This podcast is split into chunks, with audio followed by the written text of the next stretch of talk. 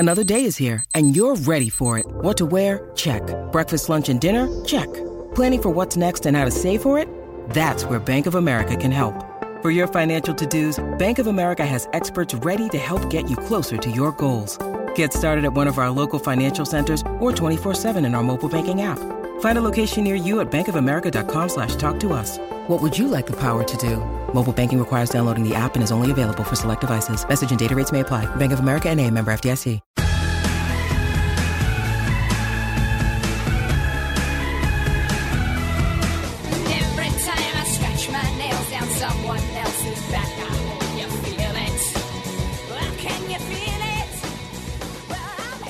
Oh, yeah. You know, when Alanis Morissette sang those words in 1995, we all could envision those nails and that anger. And no doubt those nails were painted, well, obviously red, right? But not just any red. I always envisioned OPI's I'm Not Really a Waitress red. Yes, that's a real color for those of you who don't know. It's the best name ever, right? Was it the most creative and memorable name in the history of nail polish colors, or was it the vicious sparkle in that? It was sort of a dark cherry red that really turned what began as a dental product supplier into a billion-dollar nail polish company. Yes, that's exactly what we're talking about.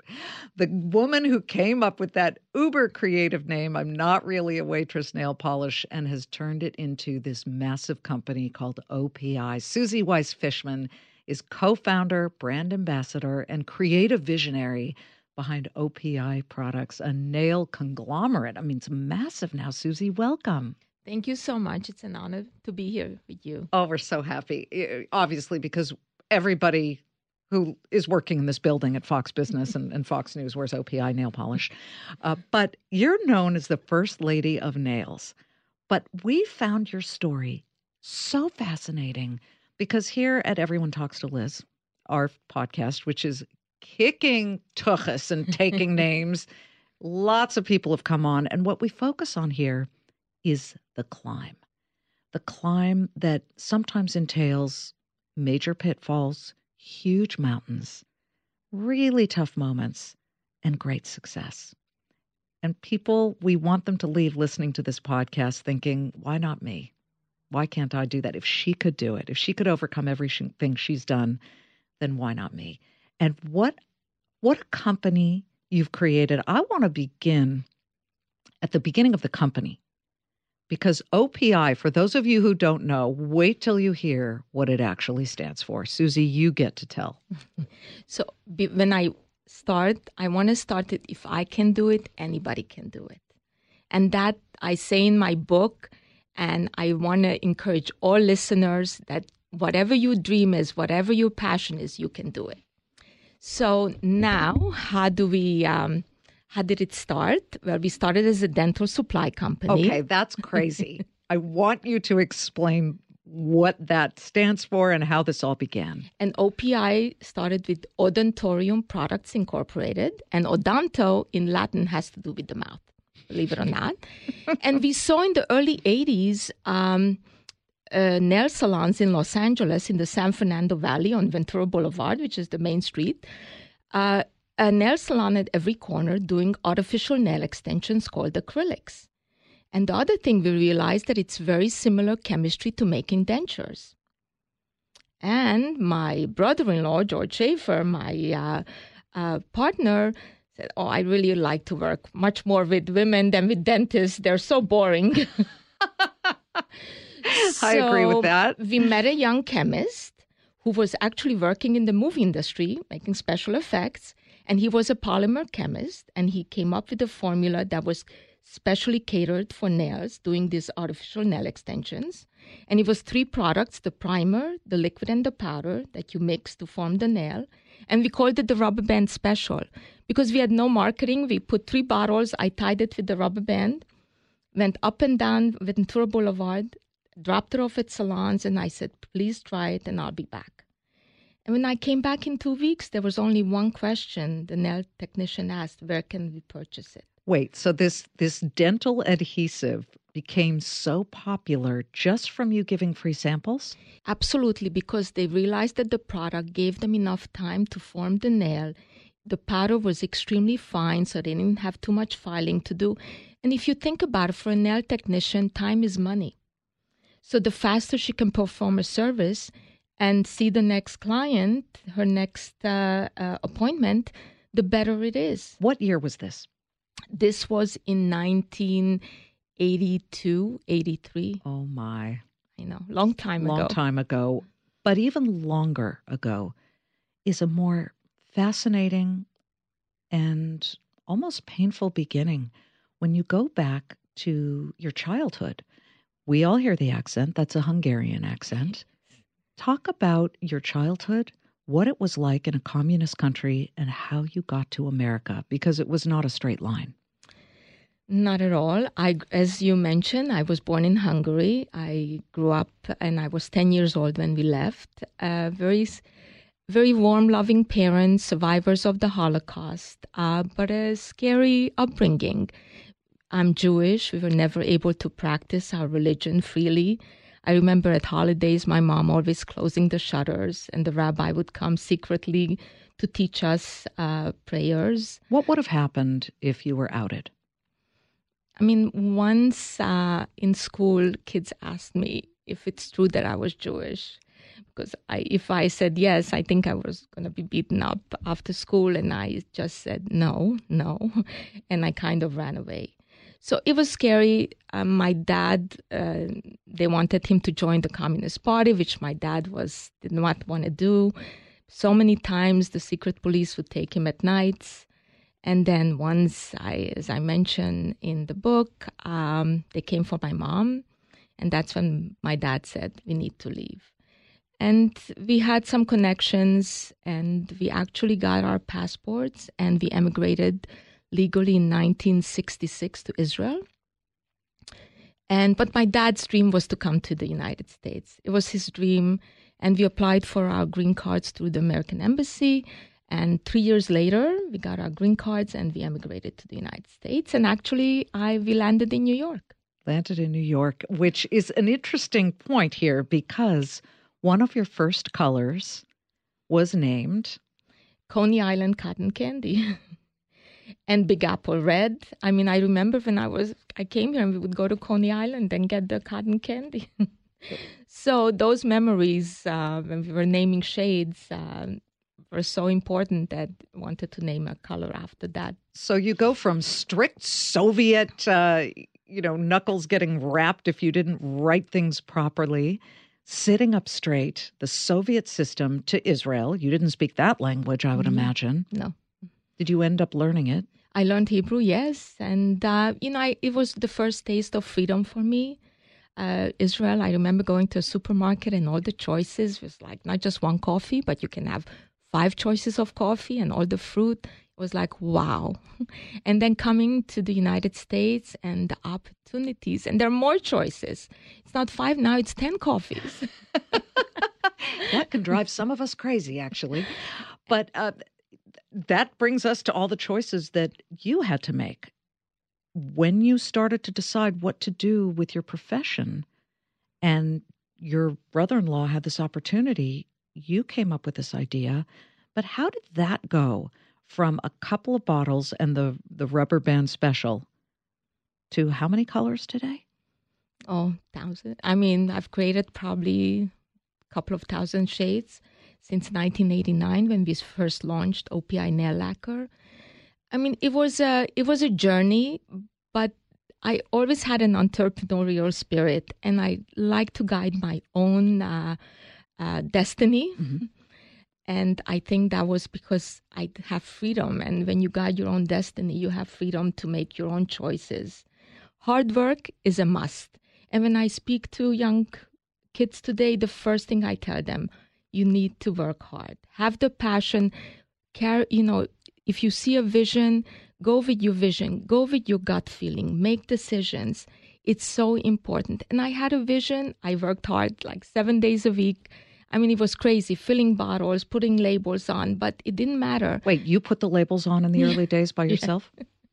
I can still do it very fast. Where did you buy the bottles? See, I think about companies like OPI. And my mind starts thinking, wait, you have the chemistry, you got to figure out the pigment and all the elements within it. And then you've got to purchase the bottles and then you've got to stamp them. And then I would give up. You did not. Never give up. Talk about the earliest days where things got tough. I mean, when you're alone at night in a small office and it's like 11 o'clock and you're exhausted and you're trying to make your list for the next day of what you need to accomplish and the purchase orders that need to be placed. And I was so silly, maybe stupid, I gave the same purchase order number to every purchase order that I placed that day. So when we had to track, it was like every order had the same purchase order number. Okay, I didn't know better. And you live and learn. Exactly. So, those things, but night after night, just sitting there and, and always planning the next day of what to do. And then I hired one or two people to help. My first employee was a high school student who I drove home every night. Because if you live in LA, there's no public transportation, I have to say. So I didn't want him to wait for the bus. And I dropped him at home every night. And what did he do for the company? He was filling next to me bottles. And sometimes his girlfriend would call. I said, no phone calls. Did I not tell you no phone calls? How much did you pay an employee back then? Probably $5 an hour. Wow. And you were not taking a salary in the beginning. For 2 years, no salary. It's very important that if you're starting an entrepreneurial business, you must have some backup money, because if you're not profitable after 2 years, then you need to rethink things. But it's very hard. You don't take money out the first year or two even. Well, that leads me to ask, how did you then live? I mean, how did you lean on your family? And a lot of entrepreneurs would love to go all in and they understand they don't take a penny initially, but you've got to eat. I live with my sister and brother-in-law. We live together, and my sister had a little boy, my nephew, and we just ate dinners together. And I took my lunch every day. It was not like buying lunch. You didn't spend money on yourself? No. People ask me. I said I haven't had a facial in like 25 years. I mean, I made choices, but they were my choices, and it was okay. Those were the choices I made, and people ask me, what would you do differently? Not much, really. I mean, I'm very happy and I'm so grateful. I lived the American dream and so grateful for what I have and the way I did it. And the most important is how many people I took on this amazing OPI ride. Oh, yes. But when you say I lived the American dream, I sometimes say to people, oh, let's amend that and say you fought for the American dream. Because the American dream is not sitting there waiting for you to grab it. You have to reach and scratch and fight for it. And it says, well, I'm here. It's just I'm only here for people who reach high enough and fight to climb. And that's sort of what we talk about here, that there were moments, I'm sure, where you thought we're going bankrupt, or there have been tough business times in the landscape of who knows, with the recessions. Talk about some of those difficult times. There are many zigs and zags, as I say, on the road. And, sometimes at night you say, oh, my God, how am I going to do it tomorrow? Whether it's a financial difficulty, whether you just sheer exhaustion, whether, it's family and kids and the business. You have two families. You have your business family and your home family, and how to kind of make everything work. And a husband and the kids and homework and school projects. And, when your kids tell you at 9:00 at night, oh, I need to buy a poster board and I need to have this project done. And I'm like, what? The store is closing in 5 minutes and you're begging as the door shuts in front of you to please let me in. I know exactly what I want to buy. But somehow, again, passion, perseverance and hard work and this drive. I had a tremendous drive, and I'm an extremely positive person. I wake up every day and I'm positive. And what I recommend most of all is to have a sense of humor, because mostly I love to make fun of myself. But when I run out of my own, then I make fun of other people, like my husband, my kids. Everybody is part of my my skit. So have a sense of humor. And yes, you're right, the opportunity is here. I always tell my kids, I can open doors for you, but you have to walk through them. And doors were opened for me, but I had to walk through those doors. Nobody else did. Nobody handed me anything. And that's okay. I never expected anything to be handed to me. And that's something that I want to instill in, you know, for me to, if I can, and the reason I wrote the book and the reason I'm here is to inspire young people. Because, you know, I'm 63. I've done it. I have it. If I can inspire one person to do something great, whether it's in business, whether it's in giving back, whether anything they want to do, then I think I've done good. Millions and millions of dollars later, let's talk about naming the colors. And folks, and I know we have a lot of men listening to this podcast. My brother-in-law, Bill Scheinberg, always listens. And he always says to me, Liz, I think this is so interesting and this and that. I don't want you to tune out, all you guys out there, because it goes for naming car colors, naming anything. The genesis of deciding and coming up with a name. How long does that take you? And you, as I understand it, have come up with every single name. So I've come up with every single color, but actually there was a committee at OPI, and there's about 5-6 of us. We always invite a guest, and we sit for about 8 hours, and you... collections are geographically inspired. So we always travel the world.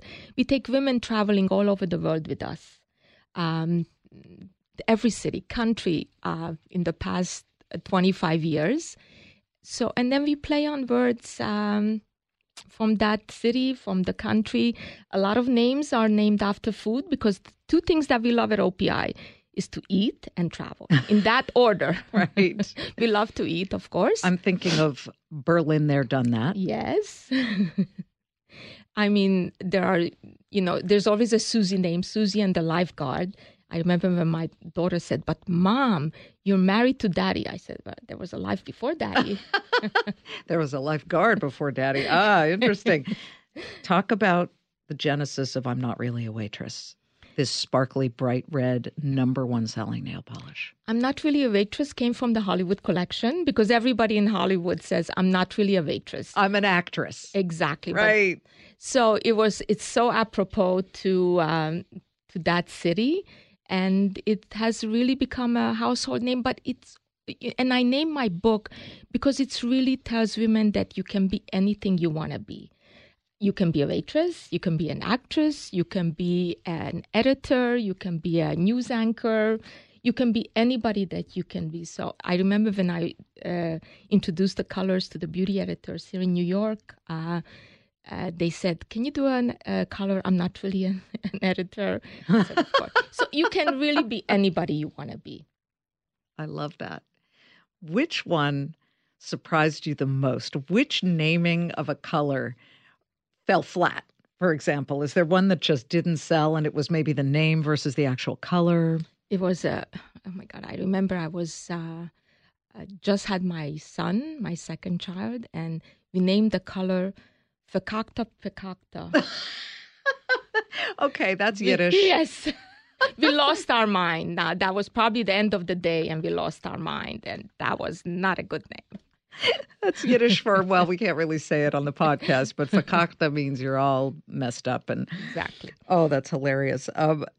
You know, when you just mentioned about growing up and then your incredibly colorful, in many ways, life today of wealth and success and creature comforts, you know, I want to go back to your mother as a Holocaust survivor, your parents.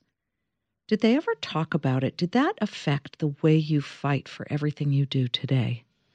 Absolutely. And I mean, I had two loving parents. I was very lucky because I'm of first generation of survivors. And sometimes, you know, there were hardships of showing love. But my parents really were amazing, loving parents. My mom always had a smile. With all that she went through, I always said she's my hero and my dad. And yes, because I want to make a difference in the world. And, you know, if I'm successful, I can help others. And that's very important to me. I mean, success, yes, for my family. It gave a better life for my parents. My children have choices of freedom, of schools that they attend, to be Jewish. They both college graduates and successful. But I can help other people by me being successful. And I think that drive of having the freedom to be able to be who I am and who I wanted to be was so important because of the way I was brought up and because of what my parents went through. They had gone through horrible things, and for them to have optimism, that's not an easy prospect. That's not an easy thing to grab. Where had your mother been in the Holocaust? My mom was in Auschwitz, and Hungarian Jews were taken late in the war. And actually, my mom was on the train, and then she had two younger brothers, and her mom went left, and my mom went right. She was strong. She was able to work, so she survived. And so your grandmother was killed? Immediately getting off the train, and her two younger brothers. And in the gas chambers? In the gas chambers. When you see something like Charlottesville, which happened a couple of years ago now, but is still stuck very much in my mind, to see the swastikas on a flag out in broad nightlight, daylight, holding torches and saying those horrible things about Jews, that stunned me because for so many decades, those people were hiding. They knew they couldn't come out, and suddenly they feel free to come out today. How did that strike your heart when you saw the swastika flags? A heavy heart, and I think that's why it's so important for us to tell history to young people so that it never repeats. I believe in, and my children, it was my duty to tell my mom and dad's story, and it is my children's duty to tell their grandparents' story. Yes. And for others to learn from history, because sadly, history many times repeats. And unless we know history and we learn it, then we will not allow it to ever repeat. We feel that way here in New York about 9/11, about September 11th. I was just on Sunday with all the firefighters who raise money for charity after 343 firefighters were incinerated in the World Trade Center collapses. And it was such a disaster, but 18 years later, you don't want people to forget. And Holocaust survivors, there are very few of them now. Very few left. And just to get back to 9/11, I think that is why it's so important that everyone's name is read every single year and that we all hear. And when young people say, why are they saying that name? Then somebody needs to tell them what happened. And as far as you're absolutely right, very few Holocaust survivors are left in the world. And that's why it's so important for me, my children, my husband, and my family to tell our mom and dad's story and all other stories. You know, I made a presentation at some Jewish organization, and the theme was Women Who Dare to Survive. And I really dedicated my speech to all the women who survived, who dared to survive the Holocaust. But it's almost, and I think of this often as well, when someone like you succeeds, we have the last laugh because people like you are superstars in the world of business. From nothing, you create a huge, successful, colorful, happy business. And to me, that's the best revenge, is it not? Absolutely. And, you know, through color, I mean, through nail color, I can inspire women all over the world. And actually, in a bottle of OPI nail color, we can send so many messages of happiness. If you look good, you feel good, you can be successful. People hold up their hands at Olympic Games. Revolution started with messages on their nails.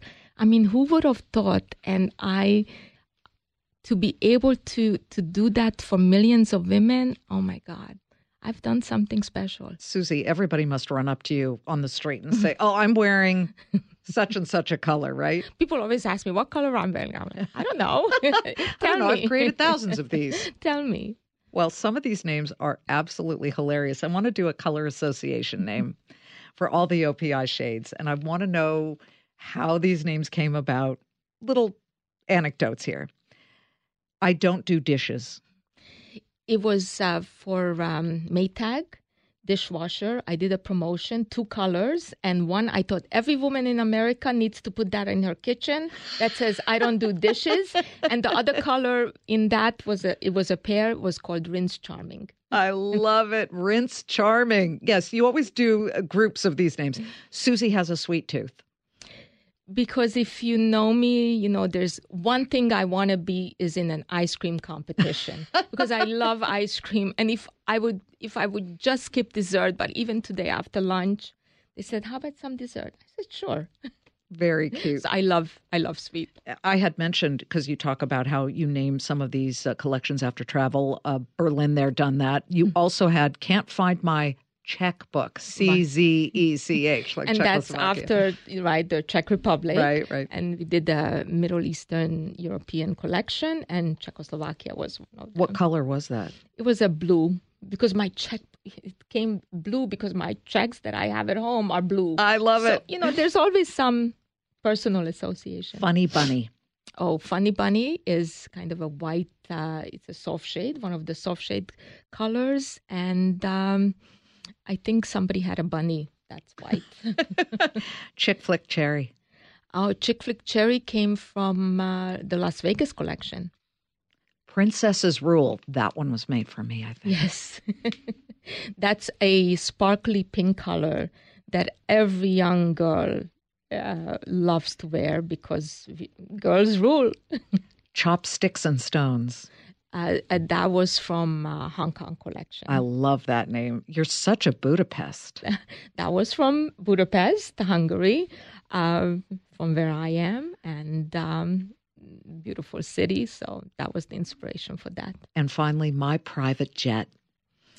Yes.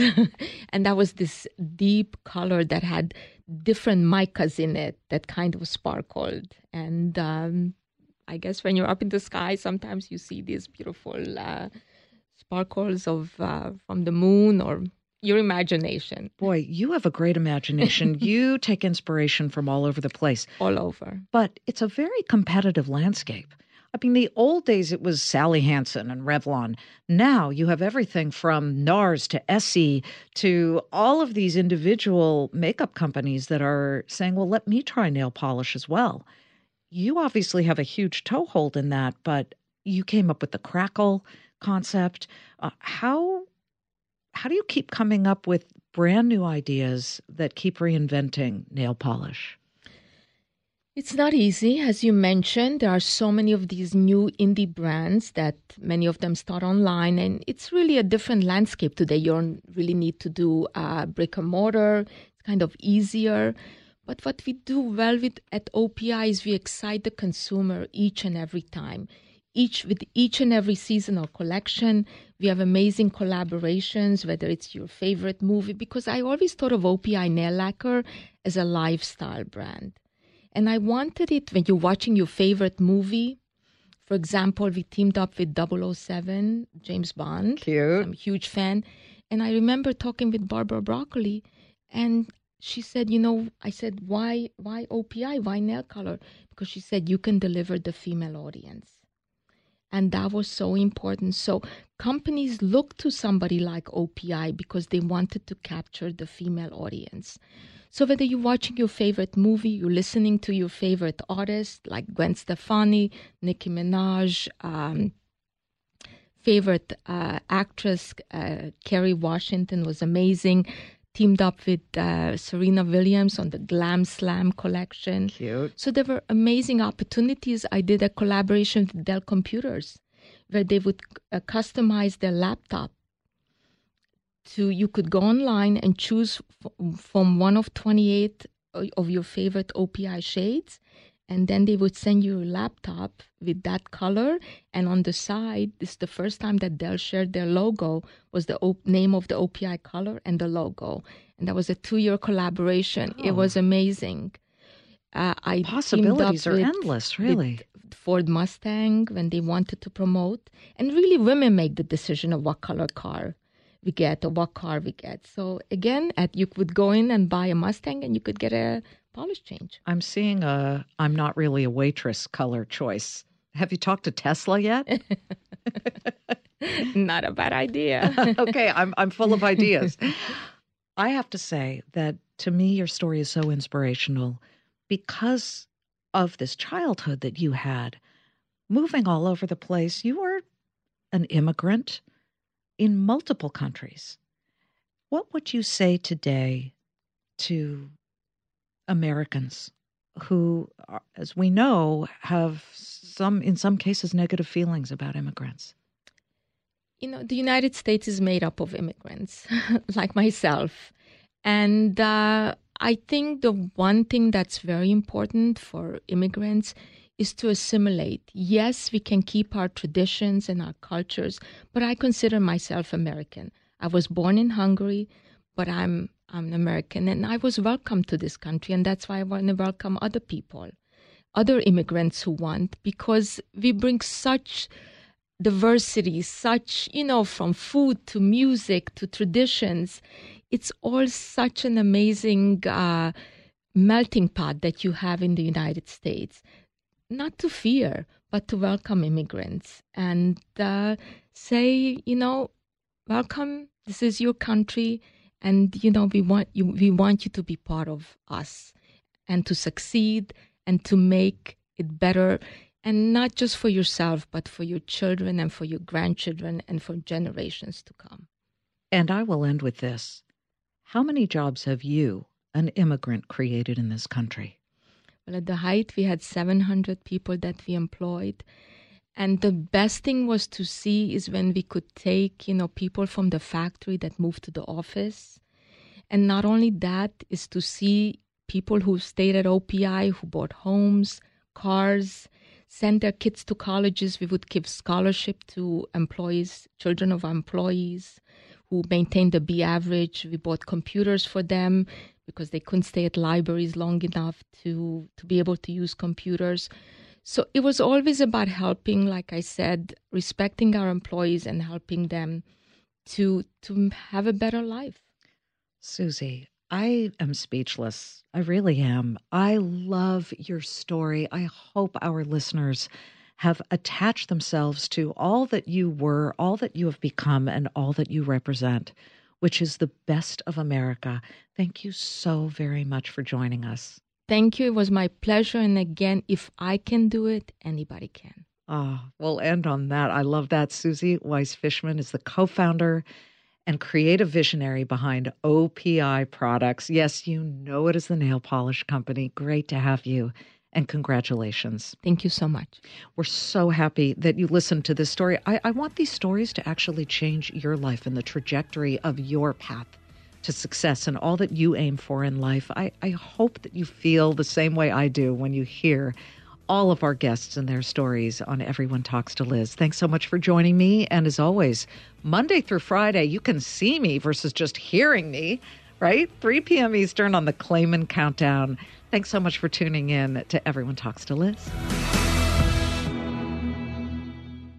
I'm Guy Benson. Join me weekdays at 3 p.m. Eastern as we break down the biggest stories of the day with some of the biggest newsmakers and guests. Listen live on the Fox News app or get the free podcast at GuyBensonShow.com.